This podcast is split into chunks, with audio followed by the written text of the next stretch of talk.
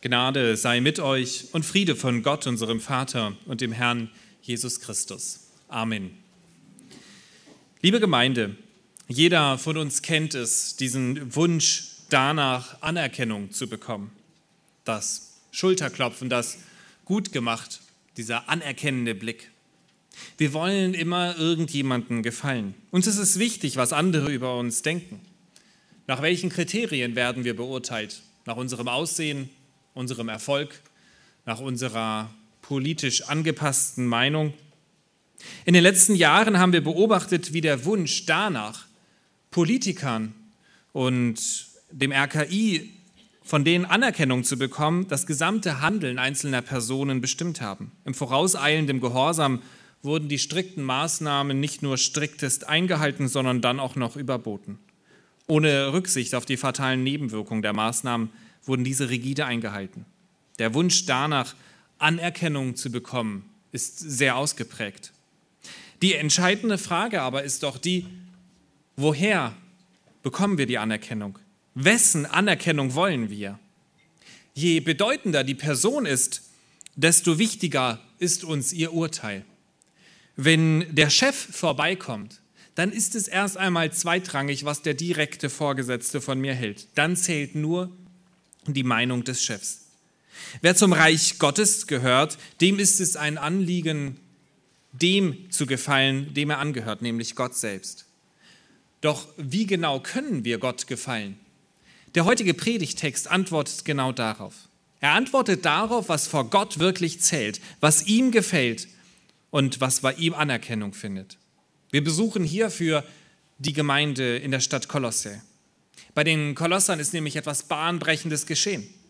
Sie haben durch Mitarbeiter von Paulus Gott kennengelernt und sie sind mit Jesus Christus in Verbindung gekommen. Sie haben diesem Jesus ihr ganzes, ihr ganzes Vertrauen geschenkt und er hat ihnen neues Leben gegeben, eine neue Perspektive, Vergebung. In dieser Stadt wurde diese befreiende Botschaft von Jesus Christus verkündigt und die Botschaft ist auf offene Ohren und Herzen gestoßen. Hier sind Menschen, die durch Jesus Christus komplett verändert und umgekrempelt wurden. Und nun fragen diese Leute in der Stadt Kolosse nicht mehr danach, wie Politiker oder andere Menschen ihr Handeln bewerten. Ihr Anliegen, ihre Ausrichtung hat sich komplett geändert. Sie wollen ihrem Herrn und Erlöser gefallen. Denn am Ende kommt es nun nur noch darauf an, was er über sie sagt. Paulus eröffnet den Brief entsprechend mit einem großen Dankgebet. Er betet in den Versen 3 bis 4, wir sind im Kolosserbrief Kapitel 1, Vers 3 und 4. Wir danken dem Gott und Vater unseres Herrn Jesus Christus, indem wir alle Zeit für euch beten, da wir gehört haben von eurem Glauben an Christus Jesus und von eurer Liebe zu allen Heiligen. Und nachdem er nun Vers um Vers für diese Gemeinde dankt, schließt er ein Bittgebet an. Das Bittgebet beginnt dann in Vers 9, wo er sagt, deshalb hören wir auch seit dem Tag, da wir es vernommen haben, nicht auf, für euch zu beten und zu bitten, dass ihr erfüllt werdet mit der Erkenntnis seines Willens in aller geistlichen Weisheit und Einsicht, damit ihr des Herrn würdig wandelt und ihn in jedem, in, in allem wohlgefällig seid. Er betet also darum, dass die Kolosser erkennen, was Gott von ihnen möchte und dass sie einen Lebensstil führen, das ihm wohlgefällig ist. Also ein Leben, worüber Gott sich freut. Und nun wird er konkreter. Nun kommt unser Predigtext, der darauf antwortet, was genau gefällt Gott. Was ist es ganz konkret, worüber Gott gefallen hat? Oder andersherum gefragt, was passiert, wenn dein Lebensstil davon geprägt ist, Gott gefallen zu wollen? Was passiert, wenn es deine Priorität wird, danach, danach zu fragen, Gott, was möchtest du? Worüber freust du dich? Wie kannst du Gott gefallen? Damit sind wir bei dem Predigttitel, der lautet, wie du Gott gefällst. Wie du Gott gefällst. Und Paulus verwendet in unserem Predigttext Leuchtmarker, um deutlich zu machen, das ist hier wirklich wichtig. Und da wir diese Leuchtmarker nicht so ohne weiteres sehen, möchte ich sie etwas hervorheben, indem wir einmal den Predigtext gemeinsam lesen. Wir sind in Kolosser Kapitel 1, Vers 10, die zweite Hälfte. Dort betet Paulus folgendermaßen. In jedem guten Werk fruchtbar und in der Erkenntnis Gottes wachsend, mit aller Kraft gestärkt gemäß der Macht seiner Herrlichkeit, zu allem standhaften Ausharren und aller Langmut mit Freuden. Indem ihr dem Vater Dank sagt, der uns tüchtig gemacht hat, teilzuhaben am Erbe der Heiligen im Licht. Er hat uns errettet aus der Herrschaft der Finsternis und hat uns versetzt in das Reich des Sohnes seiner Liebe, in dem wir die Erlösung haben durch sein Blut, die Vergebung der Sünden. Ein wahnsinnig dichter Text. Und damit wir ein wenig besser hindurchsteigen, orientieren wir uns an den sogenannten Leuchtmarkern, die Paulus hier im Griechischen verwendet. Er verwendet vier Partizipkonstruktionen, um deutlich zu machen, das ist hier ganz zentral und alles an den Sätzen baue ich um diese Partizipien drumherum. In Vers 10 schreibt er davon, dass wir fruchtbar und wachsend sein sollen. Das sind die ersten zwei Partizipien, schon einmal dick markieren in der Bibel. In jedem guten Werk fruchtbar und in der Erkenntnis Gottes wachsend. Fruchtbar und wachsend in Vers 10. Dann in Vers 11 sagt er, dass wir mit aller Kraft gestärkt gemäß der Macht seiner Herrlichkeit sein sollen. Hier ist es der Begriff gestärkt. Und dann in Vers 12, indem ihr dem Vater Dank sagt. Das Danksagen ist die vierte Partizipkonstruktion. Also noch einmal, fruchtbar und wachsend in Vers 10, gestärkt in Vers 11 und Danksagen in Vers 12. Und ihr merkt schon, im Deutschen kommt das kaum hervor. Dafür muss man eben das Original sich anschauen. Da wird man das sozusagen ganz hell aufstrahlen sehen so wie wir es jetzt eben mit unserem Kuli markieren oder mit unserem Leuchtstift. Die Partizipien sind in einer Zeitform verfasst, die deutlich machen, dass es sich hier um ein anhaltendes Geschehen handelt. Also nicht etwas Kurzfristiges, Einmaliges, sondern um einen langfristigen, stetigen, nie abgeschlossenen Prozess. Was ist die erste Antwort auf die Frage, wie du Gott gefällst?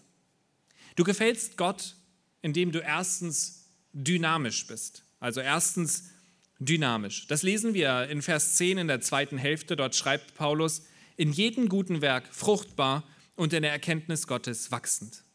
Im Griechischen sind die Ausdrücke fruchtbar und wachsend ganz eng miteinander verbunden und stehen nicht so weit auseinander wie bei uns in der Übersetzung. Sie reichen sich im Bilde gesprochen die Hand. Das eine geht nicht ohne das andere. Fruchtbar und wachsend. Das heißt, dass das neue Leben mit Gott pulsierend ist, vitales Leben. Wenn man den Puls fühlt, kann man einen indirekten Schluss über die Pumpleistung des Herzens treffen. Und genauso ist es bei der Frucht auch. Wer Frucht bringt, der drückt äußerlich das aus, was innerlich bereits vorhanden ist, nämlich dieses neue Leben mit Gott. Frucht bringen bedeutet, dass das, was bereits in meinem Herzen ist, nach außen hin sichtbar wird. Ob ein Baum gut oder schlecht wächst, sieht man erst, wenn man die Knospen sieht und anschließend die Früchte daran. Und Jesus macht deutlich, dass die Früchte das Unterscheidungskriterium dafür sind, ob jemand Christ ist oder nicht. In der Bergpredigt in Matthäus 7, Vers 16 sagt er, an ihren Früchten werdet ihr sie erkennen. Sammelt man auch Trauben von Dornen oder Feigen von Disteln, so bringt jeder gute Baum gute Früchte, der schlechte Baum aber bringt schlechte Früchte. Das Bild des Baumes erklärt dabei in sich schon sehr viele Details. Der Baum würde nicht behaupten, dass er von sich aus die guten Früchte hervorbringt. Er weiß, dass er auf die Aufnahme von Nährstoffen und Flüssigkeit aus dem Erdreich angewiesen ist. Winzer sind häufig stolz, wenn sie ganz alte Rebstöcke in ihrem Weinberg stehen haben. Warum?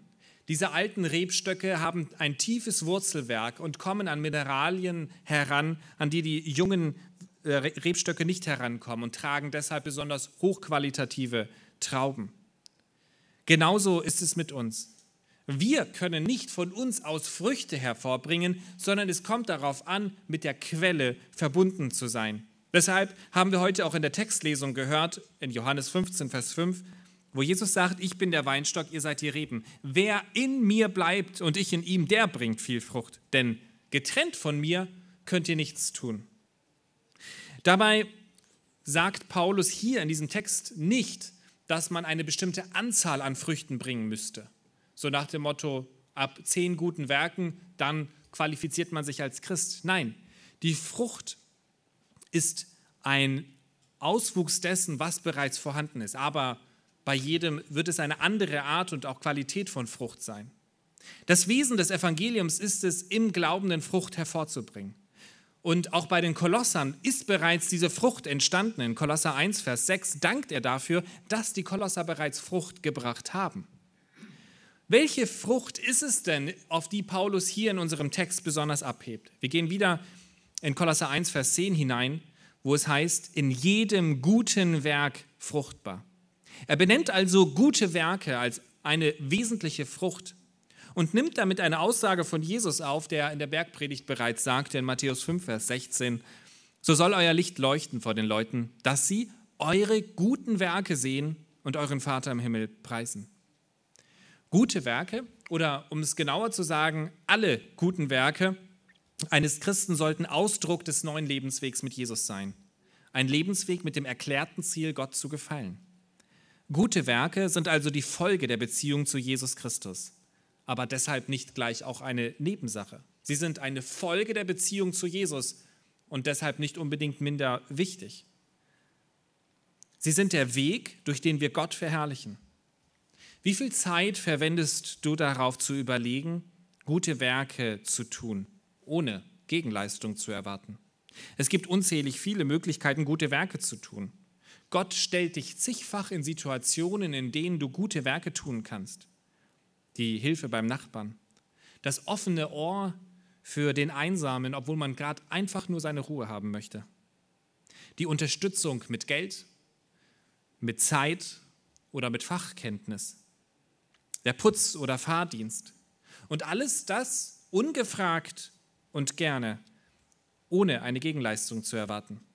Echtes christliches Leben bricht sich immer im praktischen Alltag, im diakonischen Dienst aneinander Bahn. Daher ist der Dienst am nächsten immer schon eine wichtige Auswirkung von wahrem Christentum gewesen. Die Sorge um die Kranken, um die Schwachen, um Witwen und Waisen, um die Ausgestoßenen einer Gesellschaft. Diakonisches Handeln war und ist eine wichtige Frucht, eine Folge dessen, dass man Gott gefallen möchte. Im antiken Rom waren die, es die Christen, die die ausgestoßenen Babys aufgenommen und großgezogen haben. Es waren die Christen, die die abgeschobenen alten Menschen versorgt und gepflegt haben, statt sie einfach ihrem Schicksal zu überlassen. Es waren die Christen, die ansteckende Erkrankungen nicht in erster Linie als Gefahr für ihr eigenes Leben angesehen haben, sondern trotz der Gefahr von Ansteckung sie mit Liebe versorgt haben. Die Art der guten Werke, die an den Tag gelegt werden, die Menge der Frucht wird von einem Christen zum anderen sehr unterschiedlich aussehen. Jeder Gläubige hat unterschiedliche Gaben, Talente, unterschiedliche Kräfte und Lebensumstände. Doch das Wort Gottes kennt keinen Christen, der Christus Wohlgefallen bereitet, völlig ohne Frucht zu bringen. Im Jakobusbrief heißt es entsprechend, dass der Glaube ohne Werke tot ist. Wenn wir aber über diese guten Werke sprechen, müssen wir noch einmal darauf hinweisen, dass es eine klare Reihenfolge gibt. Zuerst schafft Gott neues Leben dann kommt als Frucht, als Auswirkung des Lebens gute Werke hervor. Gott hat neues Leben erschaffen. Er hat uns vollkommen gemacht. Wir stehen ab dem Zeitpunkt unserer Bekehrung gerecht vor Gott und wir können dem nichts hinzufügen. Und deswegen formuliert der Hebräerbriefschreiber folgendermaßen in Hebräer 10, Vers 14, denn mit einem Opfer hat er auf immer da die vollkommen gemacht Status, die nun geheiligt werden. Wir sind in einem vollkommenen Zustand vor Gott. Wir können unserer Rettung nichts hinzufügen. Und doch möchte Gott uns nun in den permanenten Prozess der Heiligung mit hineinnehmen. Gute Werke können uns nicht retten. Gute Werke können uns auch nicht besser dastehen vor Gott. Gute Werke können auch sehr schnell aus der falschen Motivation heraus entstehen. Und hier kommt auch ein weiterer Aspekt auf. Sehr häufig versagen wir ja geradezu darin, uns durch gute Werke hervorzutun. Denn gute Werke sind anstrengend, herausfordernd. Sie erfordern die Hingabe von Zeit, von Energie, von Geld. Häufig entscheiden wir uns lieber für unsere Bequemlichkeit statt für gute Werke. Daher sagt jetzt vielleicht einer von euch, betonst du nicht gerade die Werk, guten Werke etwas zu sehr? Sollte man nicht lieber über das persönliche Versagen und über die Bedürftigkeit sprechen? Der Ausleger Heiko Krimmer schreibt dazu, wer immer nur sein Versagen betont, denkt gering von der Kraft Gottes und hindert den Heiligen Geist. Wenn wir also immer wieder nur unsere Schwachheit und Unfähigkeit betonen, achten wir gering, was Christus durch den Heiligen Geist in uns bewirken kann. Christus ist es, der in uns das Wollen und Vollbringen bewirkt, Philippa 2, Vers 13. Christus hat die Macht, durch uns gute Werke zu vollbringen. Sagen wir stets nur, nein, das kann ich leider nicht, dann zweifeln wir an Gottes Allmacht. Deshalb wollen wir gemeinsam mit Paulus darum beten, dass Gott uns hilft, gute Werke hervorzubringen. Das neue Leben ist aktiv und kann nicht aufgehalten werden. Es ist dynamisch. Und dieses Wachstum hat noch eine zweite Seite. Neben den guten Werken spricht Paulus noch einen weiteren Bereich an, der unweigerlich wächst. Wir sind weiterhin in Vers 10 in der zweiten Hälfte, wo Paulus sagt, in jedem guten Werk fruchtbar und in der Erkenntnis Gottes wachsend. Durch die Art und Weise, wie Paulus im Griechischen formuliert, macht er deutlich, Frucht bringen durch gute Werke und in der Erkenntnis Gottes wachsen sind zwei Seiten einer Medaille. Das eine geht nicht ohne das andere. Wie kann das sein? Ist das eine nicht theoretisch und das andere praktisch? Der Praktiker, der auf die Straße geht und der Theoretiker, der am Schreibtisch Bücher wälzt? Was haben gute Werke mit der Erkenntnis über Gott zu tun? Paulus hatte über die Erkenntnis Gottes bereits einen Vers zuvor geschrieben bzw. gebetet, wenn er sagt, dass ihr erfüllt werdet mit der Erkenntnis seines Willens in aller geistlichen Weisheit und Einsicht. Diese Verse hatte ich bereits in der Predigt über die Verse 9 bis 10 ausführlich behandelt. Wichtig an dieser Stelle ist, die Erkenntnis des Willens Gottes ist gebunden an die Wahrheit der Schrift. In der Bibel offenbart Gott uns, was ihm gefällt, was gut und falsch ist, was erstrebenswert ist und was zu verurteilen ist. Und das Erkennen dessen, was Gott von uns möchte, strebt immer dahin, dass wir anwenden, was Gott uns gezeigt hat. Wir können also als Christen nicht in der Theorie bleiben. Es gibt nicht den Bibelforscher, der die Bibel zuschlagt und sein Leben weiter für sich lebt. Wer ernsthaft sich mit Gottes Wort, mit dem Erkennen über Gott auseinandersetzt, der wird ein verändertes Leben bekommen. Du möchtest Gott kennenlernen, dann handel nach seinen Geboten. Wer so lebt, dass er Gottes Willen in die Tat umsetzt, wird zugleich auch in der Erkenntnis Gottes wachsen. Es ist also ein Kreislauf. Ich erkenne, was Gott möchte, ich handle danach, was Gott möchte und dadurch erkenne ich immer mehr von ihm. Gott zu gefallen bedeutet also Frucht zu bringen, ein pulsierendes Christsein zu führen. Und jetzt schaust du vielleicht in dein Leben und sagst, da ist gerade relativ wenig Dynamik, da ist vielleicht mehr Rückschritt oder zumindest Stillstand. Deine Früchte fallen vielleicht zurzeit etwas klein aus. Da ist Versagen, da ist Mittelmäßigkeit, da ist Komfort und Gemütlichkeit. Was kannst du tun? Paulus formuliert in einer Art und Weise, die uns hilft zu verstehen, wie wir hineingenommen werden können in diesen dynamischen Prozess. Er formuliert ein Gebet. Und deshalb steig ein in dieses Gebet. Mach das Gebet von Paulus zu deinem Gebet. Bete dass du in jedem guten Werk fruchtbar und in der Erkenntnis Gottes wachsend bist. Und dann sag an dieser Stelle nicht Amen, sondern bete mit dem nächsten Vers weiter, in dem Paulus sagt, mit aller Kraft gestärkt gemäß der Macht seiner Herrlichkeit zu allem standhaften Ausharren und aller Langmut. Wie sieht ein Leben aus, das Gott gefällt? Ein Leben, das neu gemacht ist durch die Liebe und Barmherzigkeit Gottes, hat nämlich eine Kraftquelle. Wie gefallen Gott indem wir immer wieder zu dieser Kraftquelle zurückkommen und von ihm die Kraft bekommen, ein solches Leben zu führen. Die erste Antwort auf die Frage, wie du Gott gefällst, ist also, indem du dynamisch bist, ein dynamisches Christsein führst. Und die zweite Antwort auf die Frage, wie du Gott gefällst, lautet dauerhaft. Also erstens dynamisch, zweitens dauerhaft. Und damit sind wir beim Vers 11, wo Paulus darum betet, dass wir mit aller Kraft gestärkt werden nach, gemäß der Macht seiner Herrlichkeit zu allem standhaften Ausharren und aller Langmut mit Freuden. Paulus geht nun darauf ein, dass wir als Christen vielleicht mal gute Tage haben, in denen wir nur so vor guten Taten glänzen können. Aber er weiß, dass das Christsein einen Marathon gleicht. Und deswegen geht er nun darauf ein und betet darum, dass wir ein dauerhaftes Leben führen, das Gott gefällt. Und er benutzt dafür zwei Begriffe in Vers 11, nämlich Ausharren und Langmut. Das griechische Wort für Ausharren lautet Hypomone und meint so viel wie Standhaftigkeit, Standfestigkeit. Wörtlich übersetzt das Darunterbleiben.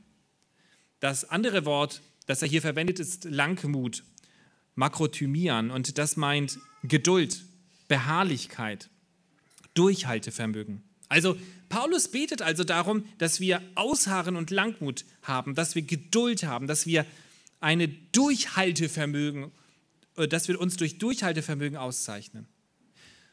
Das sind erstmal recht abstrakte Begriffe. Um sie etwas plastisch werden zu lassen, schauen wir einmal ganz kurz in das Leben von Jesus hinein und nehmen uns an ihm ein Beispiel. Jesus zeigte vollkommene Geduld. In Herausforderungen duckte er sich nicht weg, sondern war standfest und geradlinig. Geradlinig in der Auseinandersetzung mit der religiösen Elite. Zugleich zeigte er aber auch Langmut mit seinen Jüngern, die ihn häufig missverstanden und nur allzu menschlich handelten. Als einer seiner engsten Jünger, Petrus, ihn verriet, hatte er Geduld mit ihm und vergab ihm. Jesus zeigte echte Hypomone, echtes Darunterbleiben, als er Gottes Willen entsprach und den bitteren Kelch trank. Das heißt, für uns ans Kreuz ging, um deine und meine Schuld zu tragen. Geduld und standhaftes Ausharren sind also Früchte des wiedergeborenen Christens. Aber wie schaffen wir das? Wie sollen wir bitteschön so dauerhaft sein, so ein Durchhaltevermögen, äh, uns durch so ein Durchhaltevermögen auszeichnen?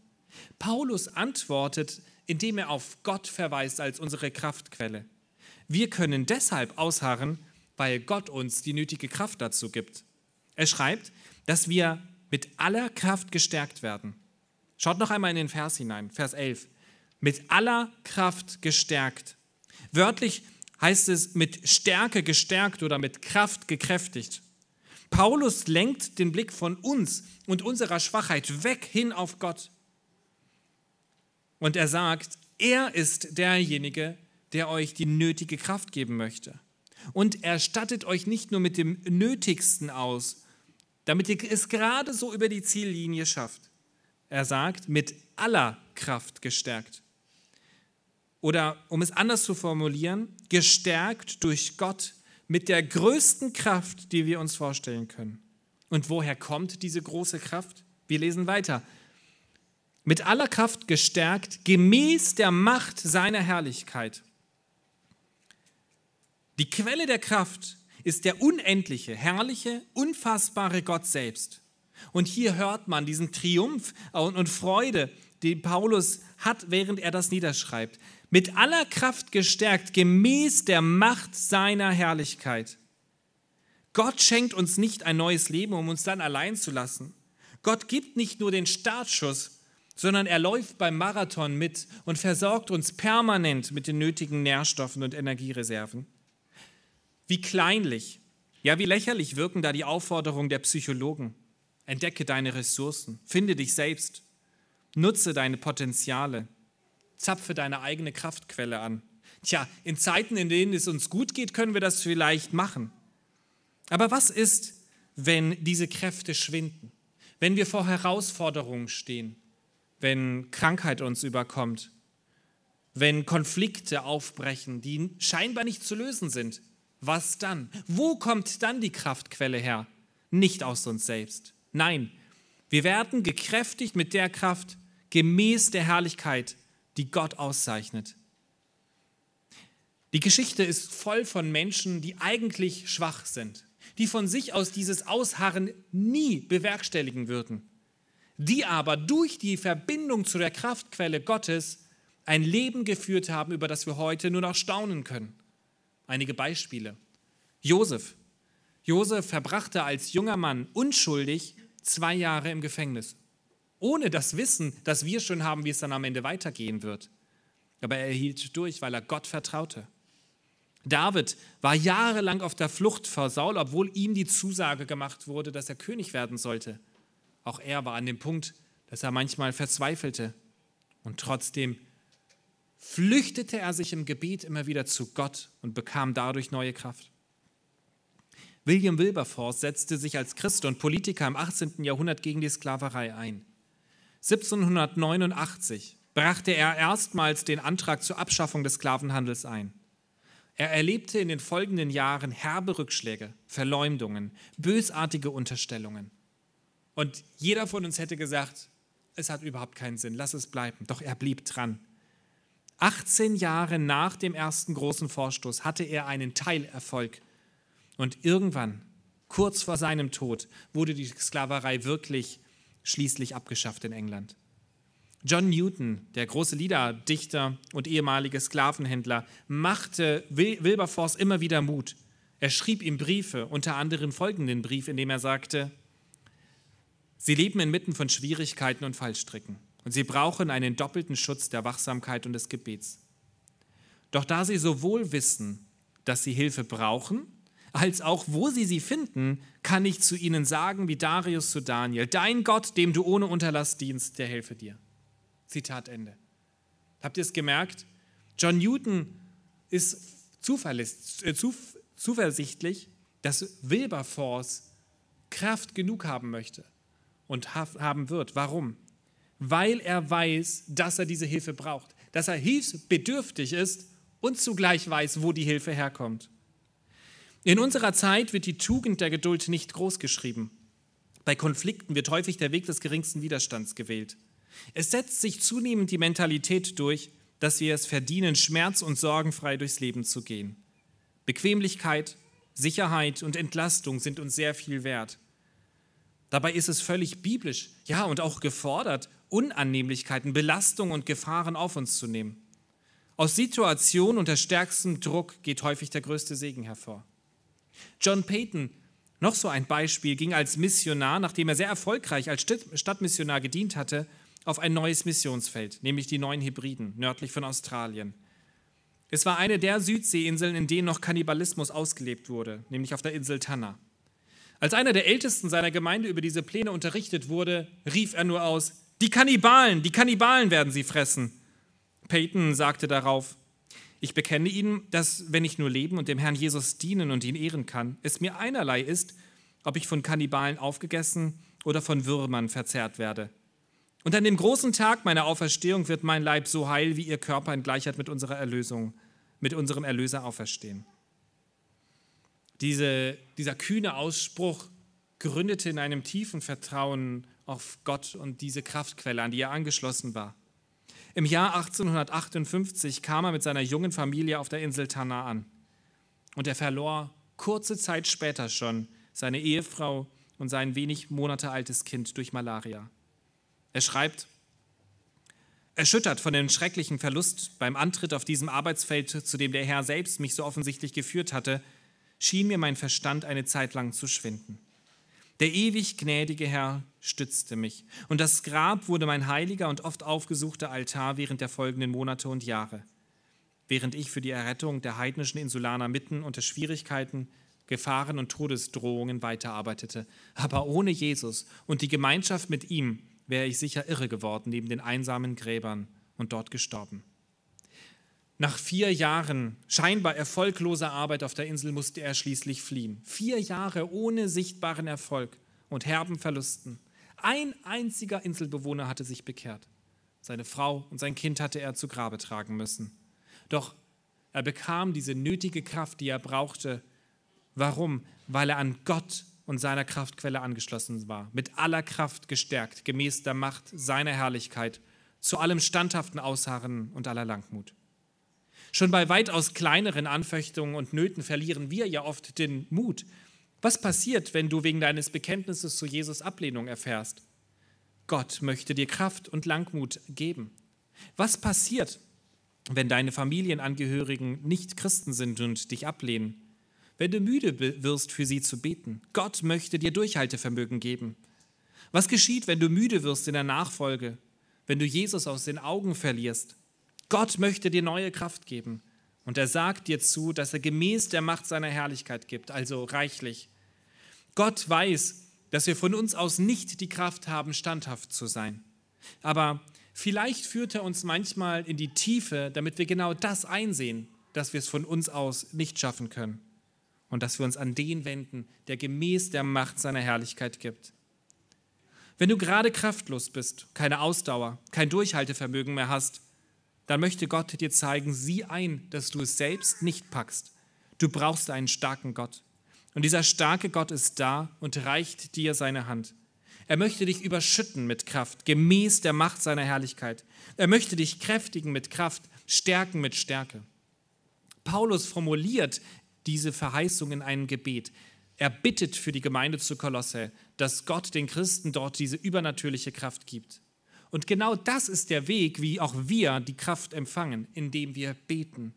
Für uns selbst beten, aber dann auch für unseren Bruder und unsere Schwester beten, dass sie gekräftigt werden mit aller Kraft nach der Macht seiner Herrlichkeit. Wer sich durch Geduld auszeichnet, tut dies deshalb, weil er von Gott abhängig ist und weil er weiß, woher die Kraft kommt. Und wer in dieser innigen Abhängigkeit von Gott lebt, der wird diesen Gott danken und preisen. Und damit sind wir beim dritten und letzten Punkt angelangt. Wir versuchen herauszufinden, wie wir Gott gefallen. Und wir haben zwei Antworten bereits gefunden, nämlich erstens, indem wir dynamisch sind, Frucht bringen, Gott erkennen. Zweitens, indem wir dauerhaft sind mit Ausdauer und Geduld und uns an Gottes Kraftquelle anschließen.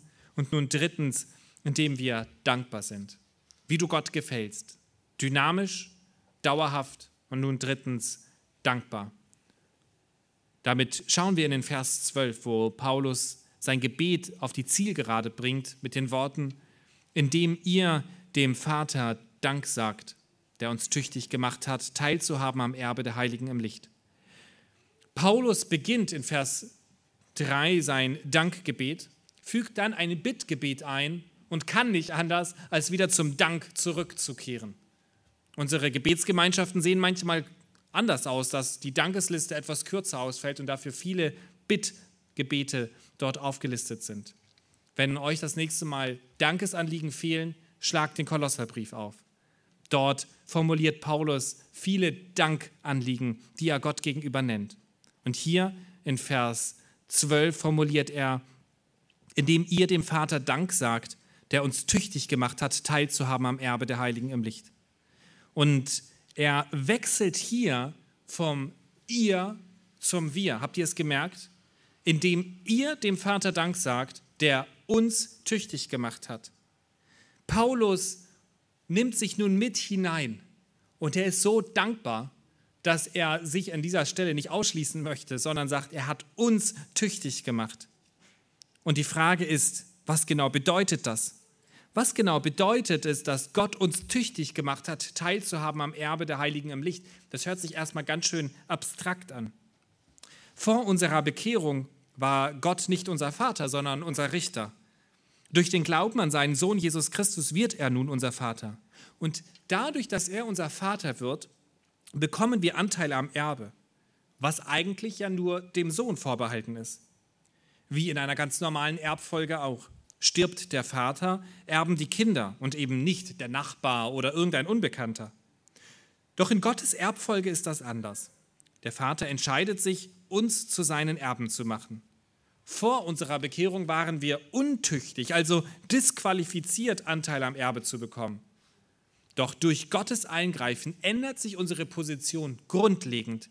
Zuvor waren wir ohne Erbe, ohne Hoffnung, nun aber bekommen wir Anteile am Erbe der Heiligen durch Gottes Handeln. Und worin besteht dieses Erbe? Wir erhalten vor allem erst einmal ewiges Leben. Das ist das wichtige, wichtigste Erbstück. In Matthäus 19, Vers 29 sagt Jesus, und jeder, der Häuser oder Brüder oder Schwester oder Vater oder Mutter oder Frau oder Kinder oder Äcker verlassen hat um meines Namens willen, der wird es hundertfältig empfangen und das ewige Leben erben. Auch da haben wir wieder diesen Begriff des Erbens. Er wird das ewige Leben erben. Die felsenfeste Zusage, für immer bei Gott zu leben. Die felsenfeste Zusage, dass der Tod nicht der Abschluss des Lebens ist. Nicht ein Punkt am Ende unseres Lebens, sondern ein Komma, ein Übergang von dieser in die jetzt noch unsichtbare Welt bei Gott. Aber das Erbe bezieht sich nicht nur darauf, was wir zukünftig bekommen. Schon jetzt bekommen wir Anteile am Erbe. Zum Beispiel dadurch, dass er uns den Heiligen Geist schenkt, der in uns wohnt und uns umgestaltet, uns verstehen lernt, was wir in der Bibel über Gott erfahren. Schon jetzt bekommen wir Anteil am Erbe, indem wir Gottes Worte in unsere Hände bekommen und dadurch Wegweisung, Korrektur und eine Kraftquelle haben. Wir bekommen Anteil am Segen, indem wir die Segnungen einer Ortsgemeinde erleben. Und wir bekommen schon jetzt Gottes Kraft, der uns mit allem ausstattet, was nötig ist, um ein Leben zu führen, das ihm gefällt. Indem ihr dem Vater Dank sagt, der uns tüchtig gemacht hat, teilzuhaben am Erbe der Heiligen im Licht. Dabei müssen wir noch einmal betonen, das Erbe gilt den Heiligen, denjenigen also, die Errettung erfahren haben, die vor Gott eingestanden haben, ich bin schuldig vor Gott. Ich kann von mir aus nichts beitragen, um, mich, um Errettung zu finden. Und wir müssen wissen, dieses Erbe ist im Licht. Also es handelt sich nicht um einen Landbesitz, wie es den Israeliten im Alten Testament verheißen war, sondern es ist ein geistliches Erbe, ein ewiges Leben, eine Zukunft bei Gott.